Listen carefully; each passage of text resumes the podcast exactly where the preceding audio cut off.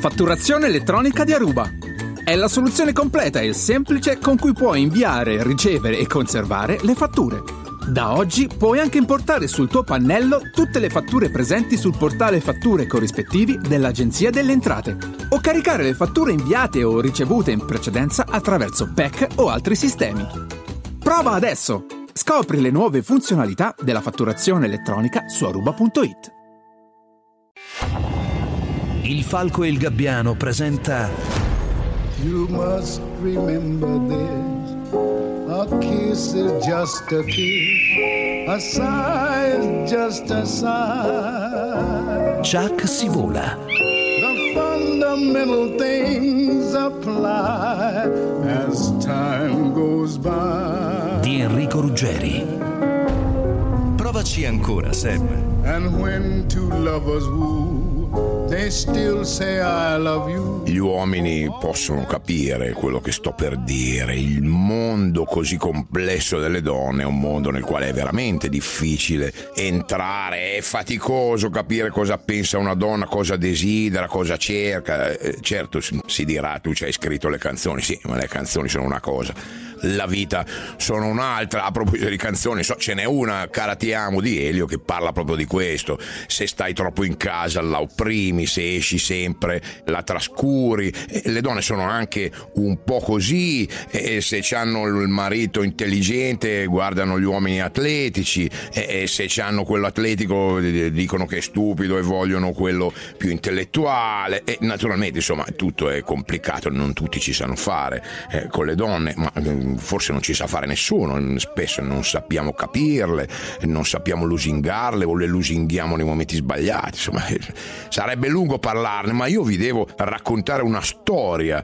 e invece, e questa storia parte dal presupposto che comunque stare lontani dall'altro sesso è difficile perché le donne alla fine sanno sempre come catturarla l'attenzione degli uomini. Beh, il protagonista di oggi è uno così, ha ricevuto un sacco di batoste, un giovane uomo che però non può fare a meno a modo suo di cercare sempre l'amore. Siamo a San Francisco, eh, città frizzante, piena di vita, piena di ragazze tutte diverse, nel cinema, in spiaggia, eh, nei musei, nei pub, insomma, è impossibile non pensare, beh, ma tra tutte queste ragazze ce ne sarà pure una che va bene per me, o no? E oggi raccontiamo la storia di Sam Felix. Felix, il cognome significa felice, in realtà eh, non si adatta alla sua condizione attuale nel momento in cui diciamo noi lo raccogliamo per narrare la sua storia eh, lui sta passando un periodo di crisi nera è nervoso è incredulo è arrabbiato col genere femminile.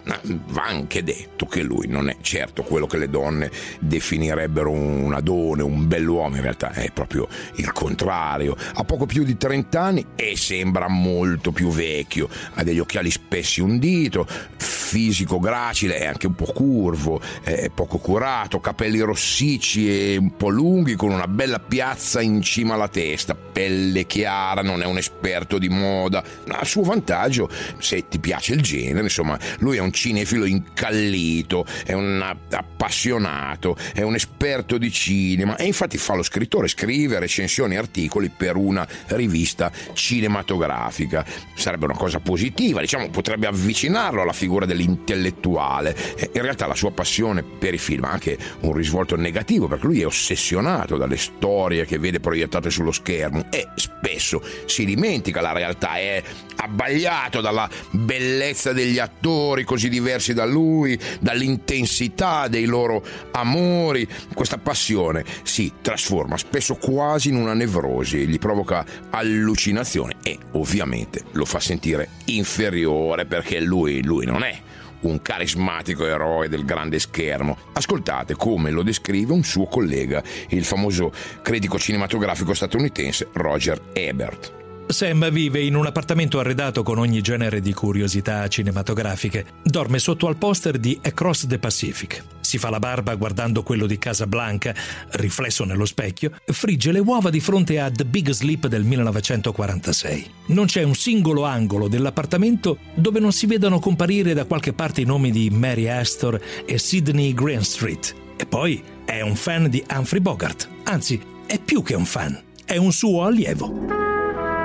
Humphrey Bogart, l'idolo di Sam, il suo modello di uomo virile, carismatico, quello che non deve chiedere mai, no? È uno che potrebbe sedurre qualsiasi donna senza neanche guardarla, con due semplici parole. Beh, nell'immaginario di Sam, lui è, è quello che aspira a diventare, vorrebbe essere sicuro di sé, affascinante ed è tutto il contrario. Eh, va al cinema a rivedere per l'ennesima volta Casablanca, che è uno dei suoi film preferiti, perde totalmente la cognizione del tempo e della realtà, insomma, si immedesima così tanto il Rick, il personaggio di Casablanca interpretato da Bogart, che ripete le sue battute, rimane imbambolato a bocca aperta, imita goffamente le movenze di Bogart, si immagina in quei ruoli pericolosi con la sigaretta in bocca, con l'impermeabile, allora non è più in quel cinema semivuoto di San Francisco, lui è a Casablanca nel Marocco francese, è in corso la seconda guerra mondiale, lui non è più Sam, lui si chiama Rick, sta vivendo questa travagliata e passionale passionale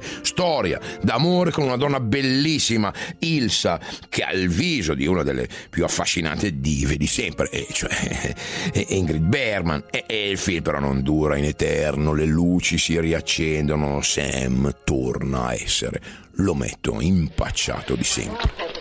Ma chi vogliono prendere in giro? Io non sono fatto così. Non lo sono mai stato e non lo sarò mai. Questa è roba da film. Dio, che depressione. Forse è meglio se prendo un altro paio di aspirine.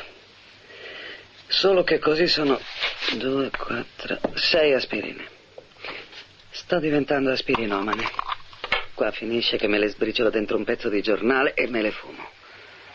Oh un aspirinomane più che uno sciupa femmine. Sam è sempre teso, è nervoso e impacciato, sa benissimo di non essere affascinante, allora vuole imparare dal cinema, vuole emulare quello che fa Bogart, vuole imitare le movenze, le espressioni, impara a memoria le battute nella vita reale, però si sa, tutto è più difficile che in un film. Sam non è stato sempre solo, anzi anni prima aveva conosciuto una donna, una bella ragazza Nancy, una ragazza con gli occhi vivaci, con i capelli eh, ricci, un po' pazza, si erano innamorati, si erano sposati, poi il matrimonio era durato due anni, non è molto ma neanche poco, eh, la moglie aveva deciso di lasciarlo, in realtà gliene parlava da, da un po', ma lui aveva sempre cercato di evitare l'argomento perché il divorzio è un discorso che lo fa soffrire, non avrebbe mai pensato che Nancy si sarebbe decisa sul serio ad andarsene, invece quel giorno è arrivato. Lei è stufa, è stanca, vuole godersi la vita, vuole viverla, viaggiare, divertirsi. E Sam è uno da casa, da divano, è uno che osserva la realtà più che viverla. Io non voglio neanche gli alimenti, ti lascio tutto quanto, voglio solo essere libera. Ma non ne possiamo discutere? Mm, ne abbiamo discusso centinaia di volte, è inutile. Perché? Non lo so, non sopporto il matrimonio, non ti trovo divertente, mi sento soffocata da te, non ci sono punti di contatto e non mi piace fisicamente. Oh, dai Sam, adesso non ne fare un fatto personale. A chi ne fa un fatto personale? Io mi suicido e buonanotte. Voglio farmi una vita nuova, voglio andare a sciare, voglio andare a ballare, voglio andare al mare e poi voglio girare l'Europa in motocicletta. L'unica cosa che facciamo è andare al cinema. Io faccio il critico cinematografico, mi ci mandano e poi a me il cinema piace. Perché ti piace guardare, io non sono fatta così, io sono una che le cose le fa. Io voglio vivere, io voglio partecipare. E poi non ridiamo mai, sì.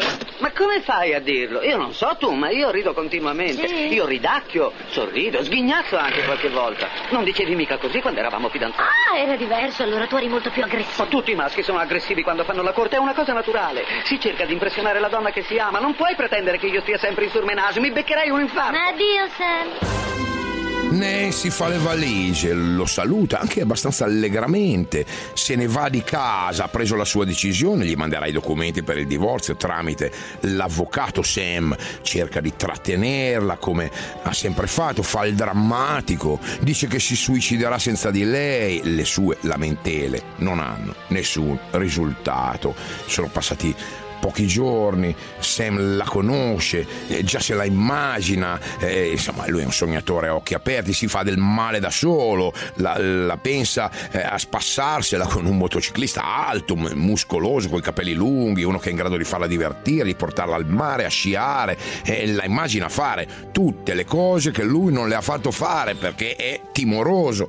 È agosto, fa caldo, non c'è nessuna fonte di consolazione e lo psicanalista è in vacanza, lui ha solo i tranquillanti ai quali abbarbicarsi, eh, le aspirine per placare i suoi affanni. Rimarrebbe solo il cinema e per fortuna i suoi due migliori amici accettano il suo invito, lo vanno a trovare. Sono una coppia giovane, vivace, lui è un uomo d'affari che lavora nel mercato immobiliare, lei è una ragazza piena di vita, anche se ansiosa e insicura. Sono Linda e Dick, sono sposati e beh, loro sono una coppia da film. Ehi, che te ne pare di Sharon? Sì, Sharon andrebbe bene.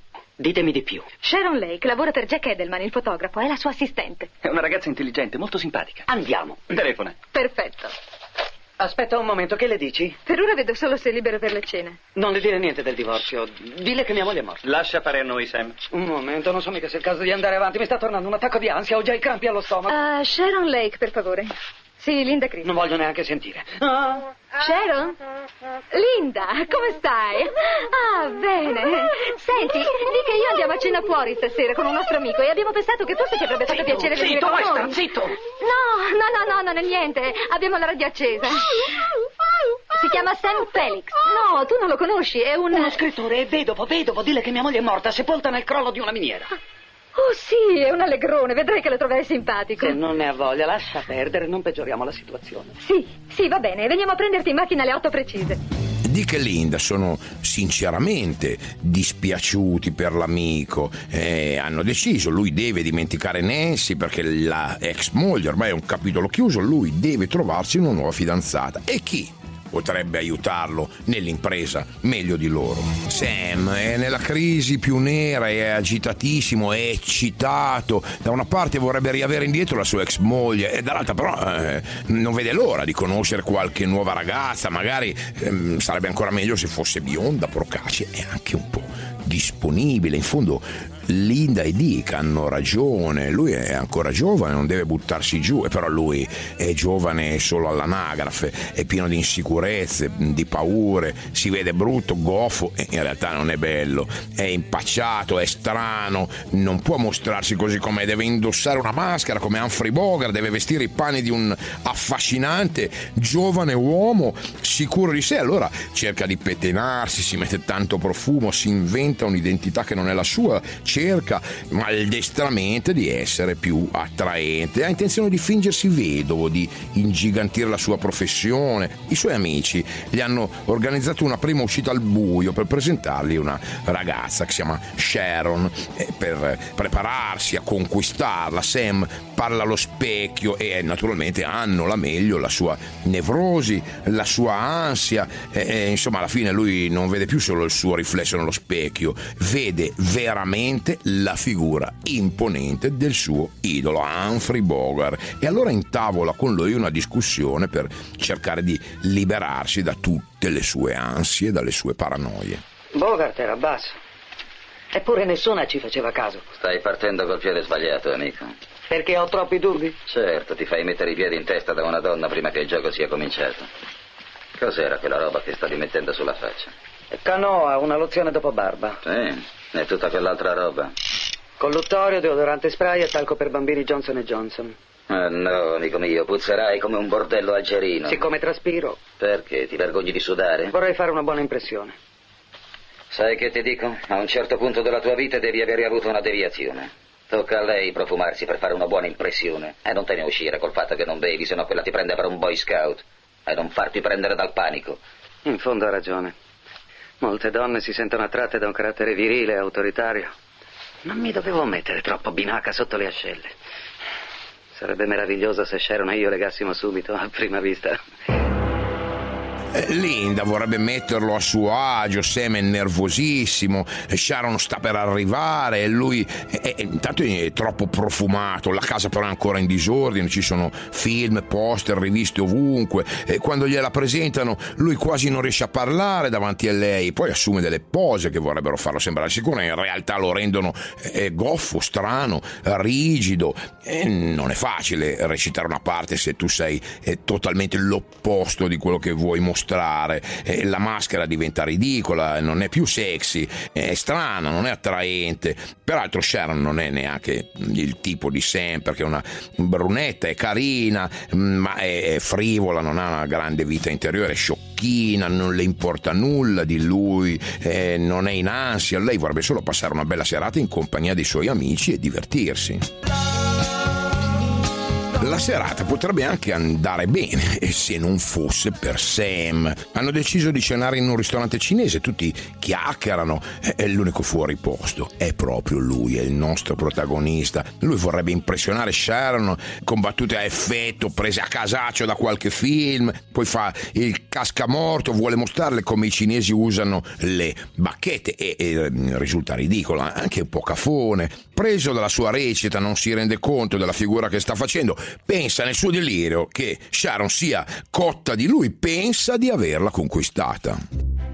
E poi invece gli, piomba addosso la verità, perché la ragazza, eh, invece di invitarlo a casa sua, scappa via, gli chiude la porta in faccia lui torna nel suo appartamento vuoto, torna a pensare all'ex moglie, torna a pensare a tutto quello che le ha fatto mancare. E c'è solo una persona con la quale confidarsi, con la quale ragionare su se stesso, eh, è la sua amica Linda, eh, che è gentile, che non ha paura delle stranezze di seme, una anche lei molto nevrotica, con i genitori genitori separati quando lei era piccola, eh, lei è rimasta sempre con questa insicurezza da abbandono e poi si vede bruttina e, peraltro invece è sposata con un bell'uomo come Dick.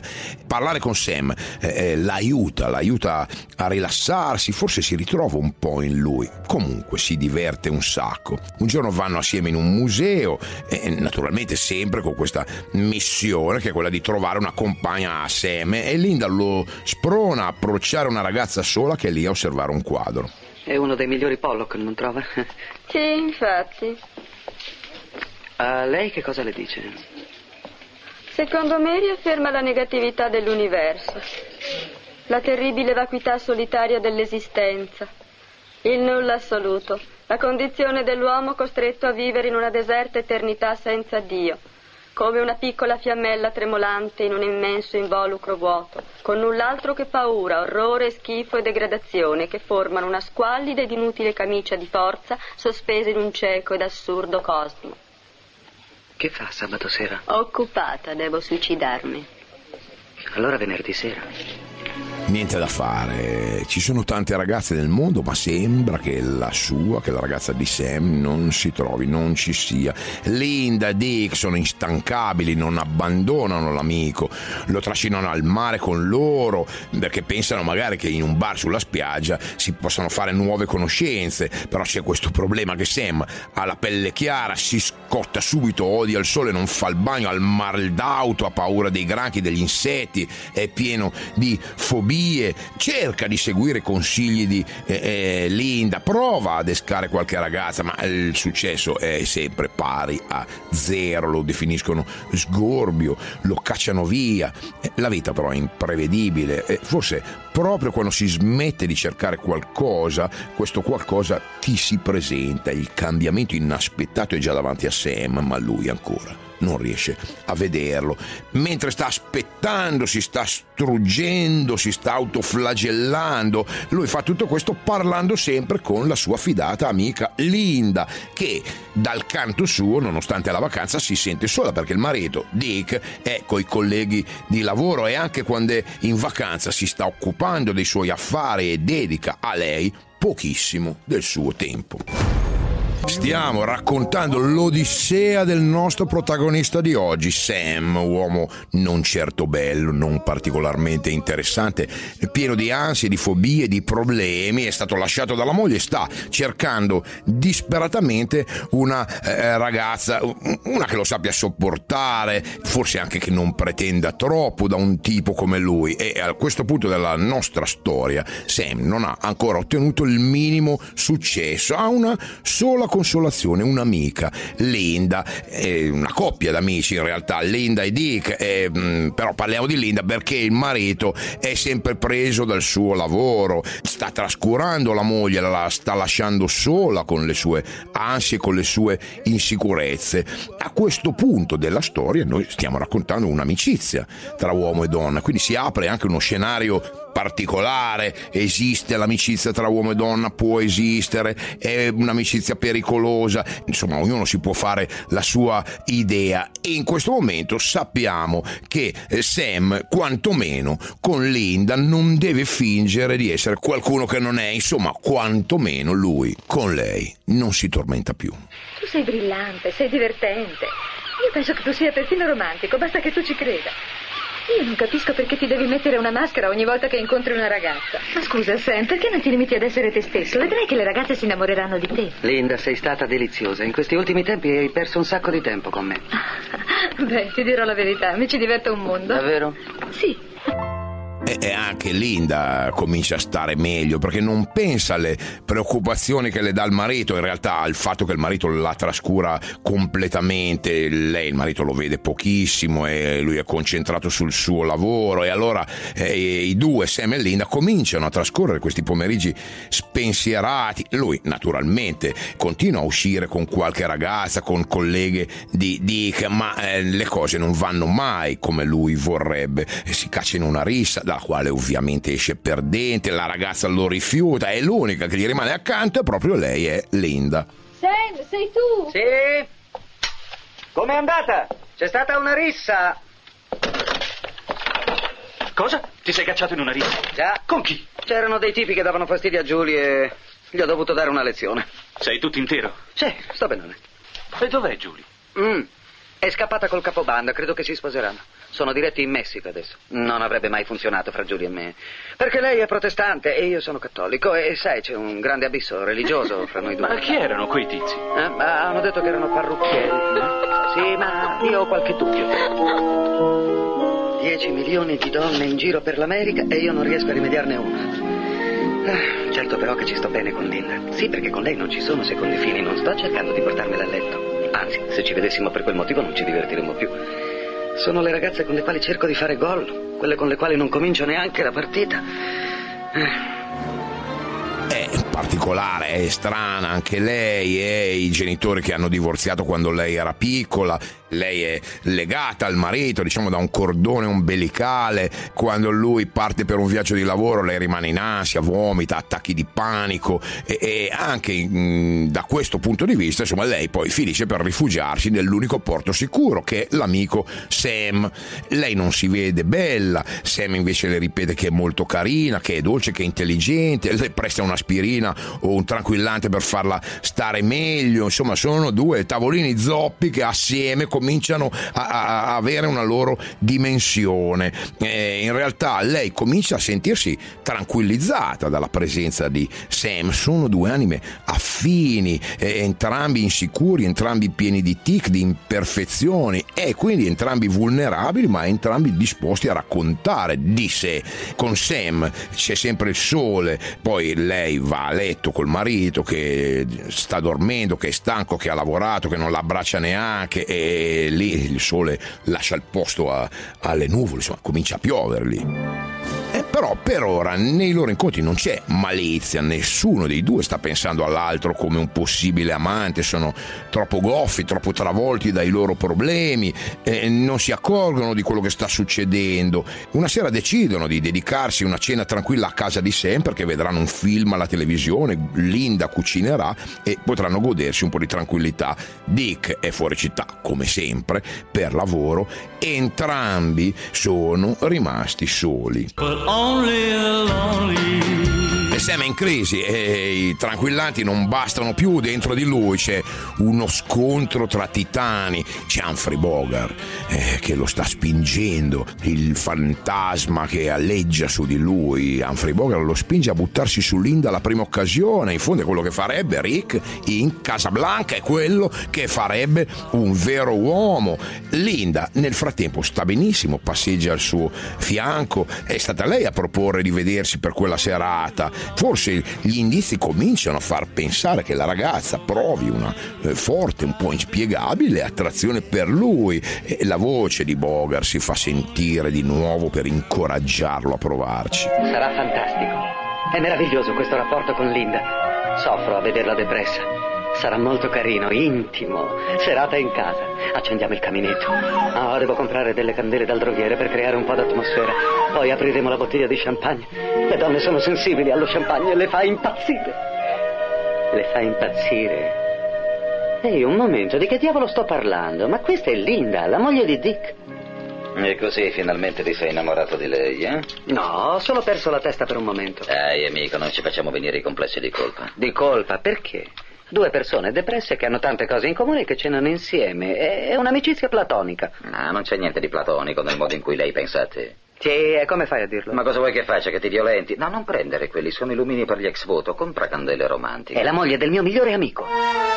E non c'è modo di uscirne qui, l'ora dell'appuntamento si avvicina, Sam è agitatissimo, accende, spegne le candele in casa, eh, non sa bene che atmosfera dare all'appartamento, non sa che maschera indossare, non sa se comportarsi come sempre, se tentare di sedurre Linda come ha fatto con le altre ragazze. Lei arriva, è raggiante, non ha ansia, non ha tensione, è arrivata con la spesa pronta per cucinare. Lei sorride, Sam invece è teso, trema perché c'è Humphrey Bogart che gli rimane vicino, che gli sta sussurrando nell'orecchio cosa fare. Tu sei molto più bella della media. Oh, quando esco con te e tutte quelle belle ragazze mi sento come se la vita mi avesse lasciato da parte.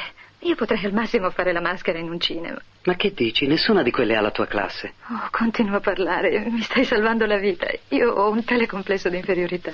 Complimenti, stai andando fortissimo. Dai, baciala. Ti prego. La tattica finora è stata perfetta. Ma io non ne ho il coraggio. Dai, dille di nuovo che la trovi bella. Te l'ho già detto. Ridiglielo. Tu sei una persona molto più bella della media. Oh, Sam, non esagerare. No, davvero, tu sei eccezionalmente bella. Tu sei, tu, tu- tu sei una bellissima ragazza. Tu sei un'insolita bellamente ragazza. Sei ragazzamente bella. Va sei bene, buttati insolitamente. che è cotta. Non mi sentivo dire queste cose da un secolo, lo sai. Adesso mettiti a portata. A portata di cosa? A portata di labbra. Ma si rischia il bacio. Cammina, muoviti. E la coscienza e l'istinto stanno combattendo in Sam. Alla fine avrà la meglio l'istinto. Sam bacia Linda, la sua amica, la moglie del suo migliore amico. Bacio intenso, nervoso, disperato, inaspettato. Forse neanche Sam credeva di esserne capace. I due si guardano, Linda è scioccata, scappa via in lacrime.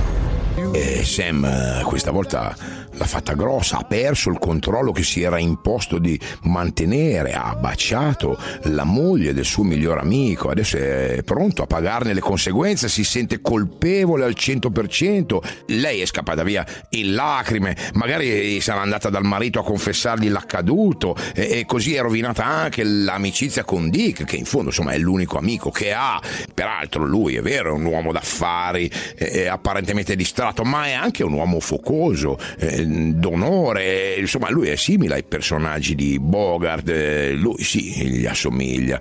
A questo punto Sam comincia eh, con la sua fantasia a immaginare il peggio, con la faccenda che finirà in tragedia, con Dick che ripudierà la moglie oppure la difenderà con la vita, che ucciderà il suo rivale in amore, la fantasia corre, è un delirio, e come in un film italiano Sam si vede già mentre corre disperato per scappare dall'era di Dick che cerca di pugnalarlo con un coltello.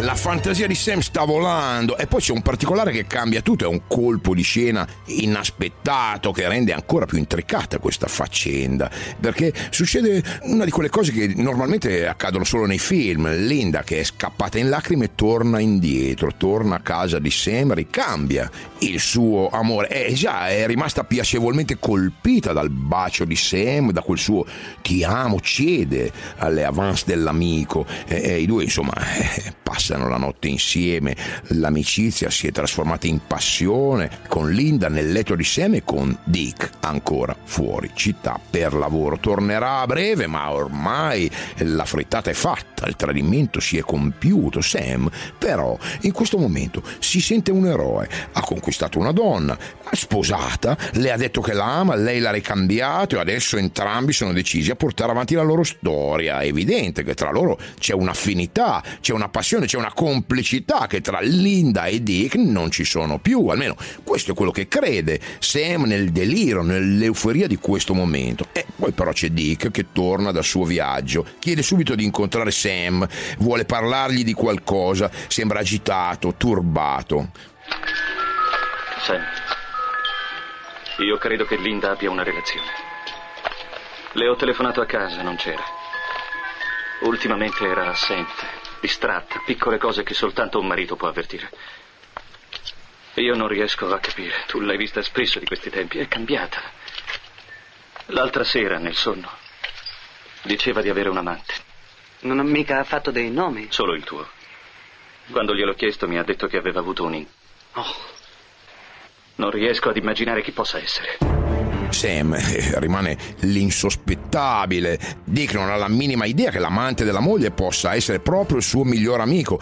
In realtà non ha la minima idea anche perché lo sottovaluta, non lo giudica un uomo pericoloso. Sam, intanto, si è convinto di una cosa: come Bogart in Casablanca, la storia con la sua Linda non può continuare. Lui non è fatto per lei, Linda deve stare col suo uomo. Lui non può distruggere il loro matrimonio. morning.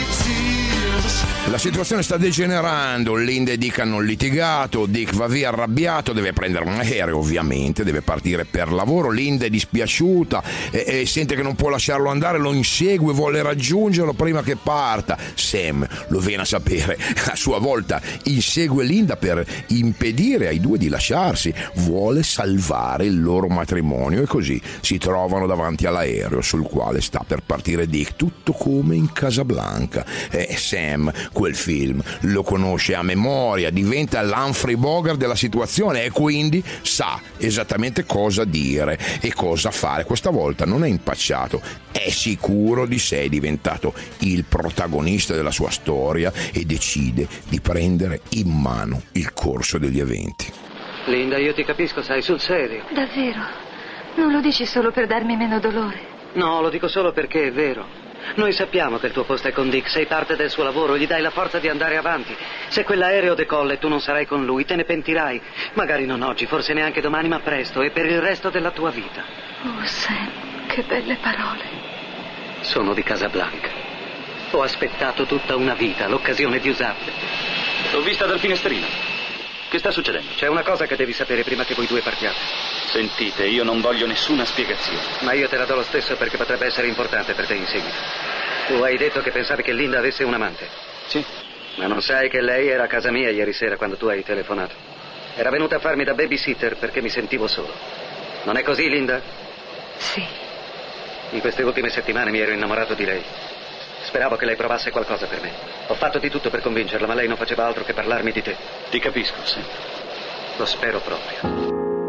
La storia tra Linda e Sam è finita. Linda ha capito che questa sua scappatella in realtà ha rafforzato ciò che prova per Dick e Dick dal canto suo sente di avere sbagliato, ad averla trascurata perché la ama veramente e i due, moglie e marito, partono assieme, si allontanano nella nebbia. Sam rimane l'eroe solitario che si è sacrificato per il bene dell'amicizia, per, preservare un matrimonio, lui il suo momento di gloria l'ha avuto, e la maschera forse non gli serve più, guarda come Bogart al suo futuro con una consapevolezza rinnovata e con una nuova speranza, non mollare mai perché la persona giusta per lui prima o poi arriverà, arriverà un amore sincero, una donna pronta a accettarlo per quello che lui è veramente, quell'ometto stempiato impacciato che vorrebbe essere.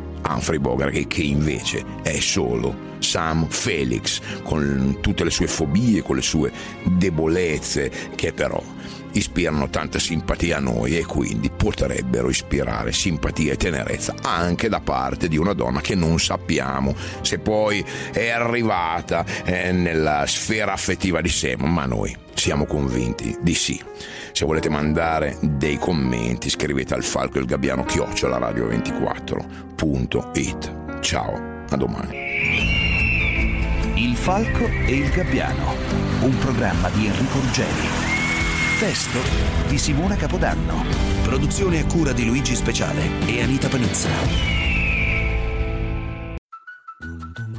Fatturazione elettronica di Aruba.